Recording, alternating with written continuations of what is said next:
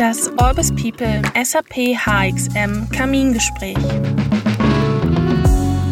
Herzlich willkommen zu einer neuen Folge unseres HXM Kamingesprächs. Und heute habe ich anders als sonst nur einen Gast bei mir und nicht meine Kundenvertreter und Kollegen und Kolleginnen aus der Orbis People. Heute sitzt mit mir hier an unserem Kamin der Stefan Köhn von SAP. Ganz herzlich willkommen an der Stelle, Stefan. Dankeschön für die Einladung. Sehr gerne. Und ja, Stefan, für alle, die dich noch nicht kennen, würde ich dich bitten, dich einmal kurz vorzustellen. Ja, ich bin inzwischen schon mehr als 15 Jahre bei der SAP, komme ursprünglich aus dem Personalbereich bei der SAP, äh, war dort im Chief Operating Office HR für die strategischen Programme im HR-Bereich bei der SAP global verantwortlich.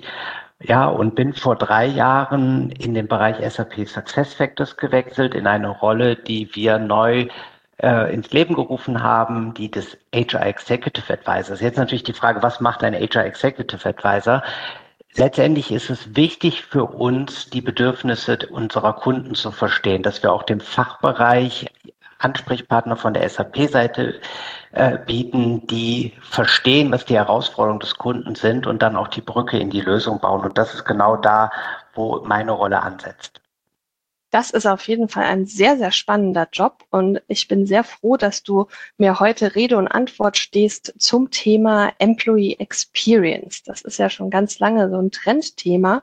Und bevor wir tiefer einsteigen, was verstehst du denn unter Employee Experience? Ja, Employee Experience ist ja seit mehreren Jahren einer dieser wesentlichen HR-Trends, die wir sehen. Um Employee Experience zu verstehen, ist, glaube ich, ganz sinnvoll, wenn man sich mal die Definition anguckt. Und danach ist Employee Experience, die ergibt sich aus den Interaktionen, die man persönlich mit dem Unternehmen erlebt und emotional äh, beeinflusst äh, ist. Ähm, Im Konkret bedeutet das, dass man auch die einzelnen Aspekte der Employee Experience schauen muss. Das ist zum einen das Thema die User Experience. Also hier sprechen wir von der sogenannten Nutzererfahrung oder dem Nutzererlebnis oder dem Nutzungserlebnis. Und das umschreibt alle Aspekte und Eindrücke, die das Erlebnis eines Nutzers bei der Interaktion mit einem Produktdienst, einer Umgebung oder Einrichtung äh, beschreiben. Und letztendlich ist es damit wichtig, dass wir bei allem, was wir tun, mit der Software, die wir entwickeln, genau das tun, dass wir, dass das Produkt möglichst intuitiv, einfach, dass der, dass der äh, Nutzer personalisierte Inhalte bekommt, etc. Da spielt im Moment auch ein stark das Thema Employee Experience Plattform rein.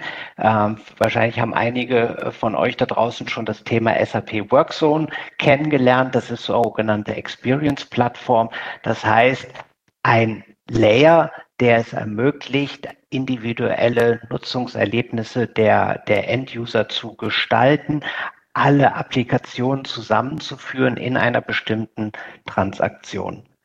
Ich denke, es ist aber auch wichtig, den anderen Aspekt des Themas Employee Experience zu sehen. Und das ist der Aspekt des, wo wir von Listening, Understand and Act sprechen. Das heißt, es geht darum zu verstehen, was denn meine Mitarbeiter oder meine Nutzer letztendlich für Bedürfnisse haben, was sie für Wünsche haben etc., um das dann auch konkret zu verstehen, um dann Aktionen abzuleiten, wie man auch als Personalbereich besser werden kann, wie man Services äh, ändern kann, wie man Services neu anbieten kann, die genau den Bedürfnissen der Nutzer äh, entsprechen. Das ist der zweite wesentliche Aspekt äh, letztendlich des Themas Employee Experience.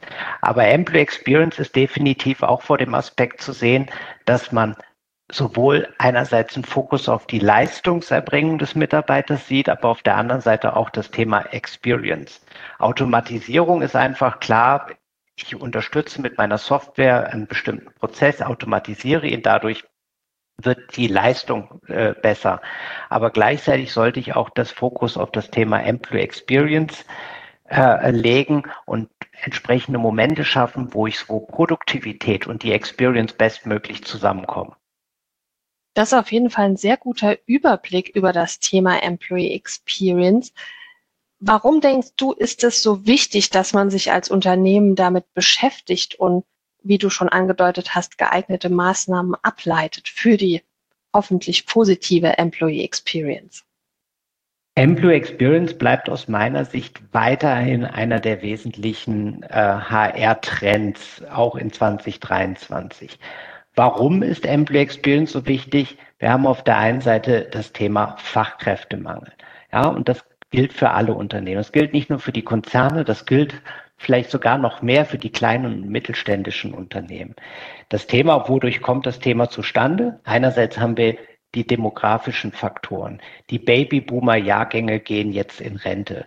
Gleichzeitig haben, sehen wir auch Defizite in Bezug auf die Future Skills. Allein in Deutschland fehlen bis 2030 zwei Millionen Fachkräfte und der Bedarf nach digitalen Talenten ist da sehr, sehr hoch.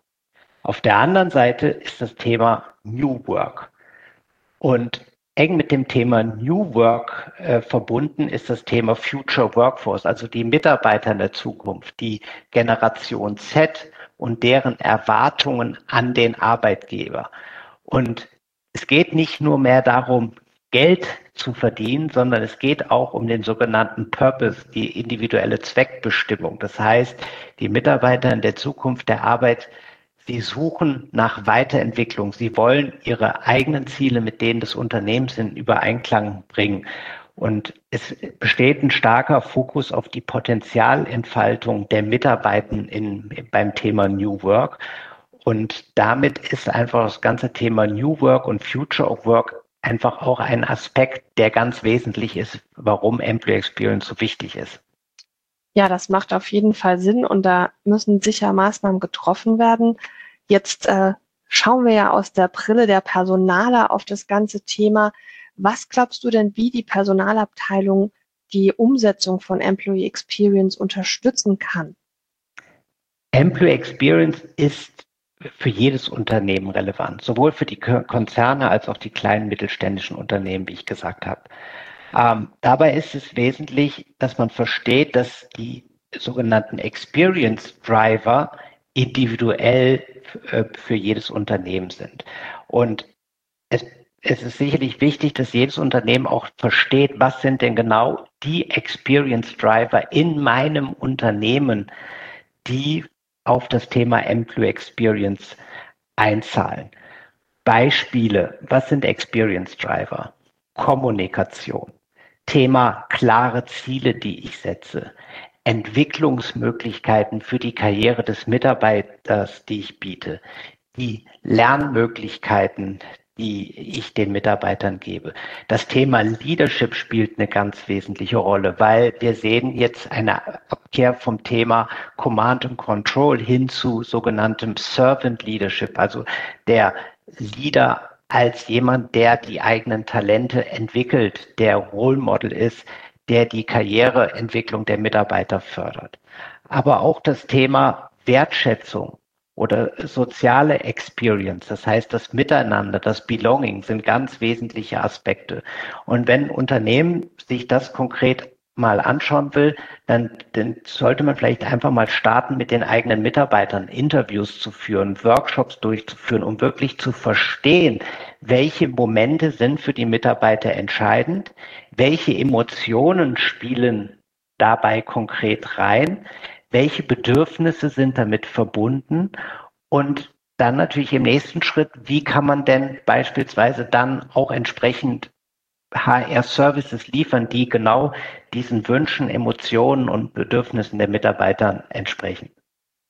Ja, das sind schon ganz schön viele gute Tipps und Ansätze und da merkt man ja wieder, der Mitarbeiter sollte einfach im Fokus stehen, denn der ist natürlich der Ausgangspunkt für gute Arbeit und damit für Unternehmenserfolg. Auch da hast du schon kurz drauf äh, angesprochen. Es gibt ja jetzt gerade den neuen Gartner Report mit den Top 5 Prioritäten für HR in 2023 und da ist auch Employee Experience weiterhin ein Thema. Sind da neue Themen hinzugekommen in diesen Top 5 Prioritäten? Also meine persönlichen Prioritäten, die ich jetzt für 2023 sehe, neben Employee Experience, wie ich gesagt habe, das ist und bleibt einer der Top-Trends, sehe ich das Thema, was ich unter dem Begriff Organisationsagilität, Organization Agility definiere. Und hier geht es darum, dass Unternehmen anpassungsfähiger sein müssen auf Marktveränderungen. Sie müssen schneller reagieren auf die Anforderungen des, äh, des Business, der HR-Bereich. Und da spielt dann das Thema Flex Worker eine entscheidende Rolle, also Flex Time, Flex Location, aber auch Flex Workspace. Da spielt das Thema Up- and Reskilling eine entscheidende Rolle, weil ich muss schnell auf neue Skillbedarfe reagieren können. Dafür ist es wichtig zu verstehen, welche Skills und Kompetenzen meine Mitarbeiter haben, welche sie brauchen und was genau auch, wo ich Personalentwicklung ansetzen muss. Das ist das Thema Talentmobilität im Sinne von der, äh, die Mobilität der Mitarbeitenden im Unternehmen, also auch, dass sich Mitarbeiter das Risiko eingehen, neue Rollen anzugehen, neue Skills zu lernen, neue Kompetenzen. Und dadurch erhöht sich die Agilität des Unternehmens als äh, Ganzes. Und dann spielt da entsprechend das Thema äh, auch eine entscheidende Rolle, wo wir jetzt auch reingehen mit unserem Produkt, das nennt sich Dynamic Teams und das ist so dieser Abkehr von rigiden Strukturen hin zu ähm, fluiden Systemen, zu zeitlich befristeten Projekteinsätzen, die vielleicht in Ergänzung der regulären Aufgabe stattfinden, wo ich auch wieder äh, crossfunktionale Teams individuell zusammenstellen kann, ähm, wo an bestimmten Themen gearbeitet wird, neue Produkte entwickelt wird, wo es Leute aus verschiedenen Bereichen des Unternehmens entsprechend braucht. Also da werden wir noch mehr hören, Dynamic Teams. Was ich aber auch sehe, und es ist eigentlich auch eher wieder ein Trend, der schon seit Jahren aktuell ist, aber aus meiner Sicht nochmal eine besondere Bewandtnis bekommt in der aktuellen Phase äh, der wirtschaftlichen Entwicklung. 2023 äh, wird sicherlich ein herausforderndes Jahr für viele Unternehmen und das Thema Effizienzsteigerung bekommt nochmal eine ganz besondere Bedeutung. Und dann spielt damit natürlich aus unserer Sicht als HR das Thema der HR-Digitalisierung auch wieder eine große Rolle, ein verstärkter Fokus, weil wir vielleicht die letzten Jahre stark auf New Work, Future of Work, Flex Work gesetzt haben. Aber jetzt geht es dran, ans HR Backoffice zu gehen, das HR Backoffice möglichst effizient aufzustellen, skalierbare HR-Services mit einer guten Consumer Experience äh, zu bieten und das letztendlich aber auch mit dem Ziel, Kapazitäten, Personal, personelle Kapazitäten freizusetzen, um die dann letztendlich äh, äh, an der Schnittstelle zum Business einzusetzen, um das Business zu unterstützen, äh, zu wachsen. Ein weiterer Trend, und da werden wir sicherlich auch viel äh, äh, von hören, ist das Thema Sustainability. Und da haben wir einer, einerseits das Thema Environmental Sustainability. Da geht es darum, was ist denn unsere Rolle HR als HR dabei, das Unternehmen zu unterstützen, dass es nachhaltiger arbeiten kann. Ja, da spielen dann beispielsweise Thema Trainings, um das Thema die Sustainability Skills zu entwickeln im Unternehmen. Oder aber die Automatisierung auch hier von HR-Prozessen, um Papier und Zeit zu sparen. Ja. Das andere Thema, wesentliche Thema innerhalb von Sustainability ist das Thema People Sustainability. Und da geht es dann um das Thema Health und Wellbeing, Diversity, Inclusion, Belonging, so im Sinne von Zugehörigkeitsgefühl, soziale Experience im Unternehmen zu schärfen, aber auch das Thema Achtsamkeit, weil ich denke, wir alle haben realisiert, dass die Anforderungen an die einzelnen Rollen immer äh, ausgeprägter werden, dass die Notwendigkeit, seine Skills aktuell zu halten, immer wichtiger wird. Und das bedeutet aber auf der anderen Seite, dass Mitarbeiter aber auch lernen, mit diesen gesteigerten Anforderungen umzugehen und dass sie resilienter werden. Aber da werden wir auch noch mehr genau dieses Jahr hören, wo sind die Ansatzpunkte für HR als Funktion, aber auch welche Rolle spielt die Software dabei, genau diese Aspekte sowohl der Environmental Sustainability als auch People Sustainability zu unterstützen. Das ist auf jeden Fall sehr, sehr spannend und man merkt, also als Personaler wird es einem so schnell nicht langweilig. Es gibt eine große Agenda und einen Blumenstrauß an Themen, die man in diesem Jahr angehen kann und auch schon länger angehen sollte. Und noch ein Stichwort, hast du eben gesagt, Future of Work. Und ich weiß, du bist ja da aktiv im Future of Work Pop-up Lab. Was kann man sich denn darunter vorstellen? Ja, das Future of Work Pop-up Lab äh, ist ähm, ein kleines Team, was wir in unserem Bereich äh, äh, aufgesetzt haben. Und das Future of Work Pop-up Lab hat, glaube ich, inzwischen sind wir schon mehr als vier Jahre alt und es ist eine Gruppe voll von von ein kleines Team mit mit die wirklich äh, was bewegen wollen. Das Future of Work Pop-up Lab bietet eine Plattform für den Austausch äh, zu Themen der Zukunft der Arbeit. Wir bieten innovative Eventformate, wie zum Beispiel letztes Jahr im Juli hatten wir in München das New Work in Pretzels Event. Wir haben eine LinkedIn-Gruppe, wo ich mich freuen würde, dass möglichst auch noch weitere äh, Follower dazukommen, wo wir immer wieder aktuelle Posts und den Themen Zukunft der Arbeit, New Work posten, wo wir zur Diskussion anregen, wo wir aber auch die Plattform bieten für Kunden untereinander sich auszutauschen zur Zukunft der Arbeit, den dabei entstehenden Herausforderungen und möglichsten Lösungsansätzen.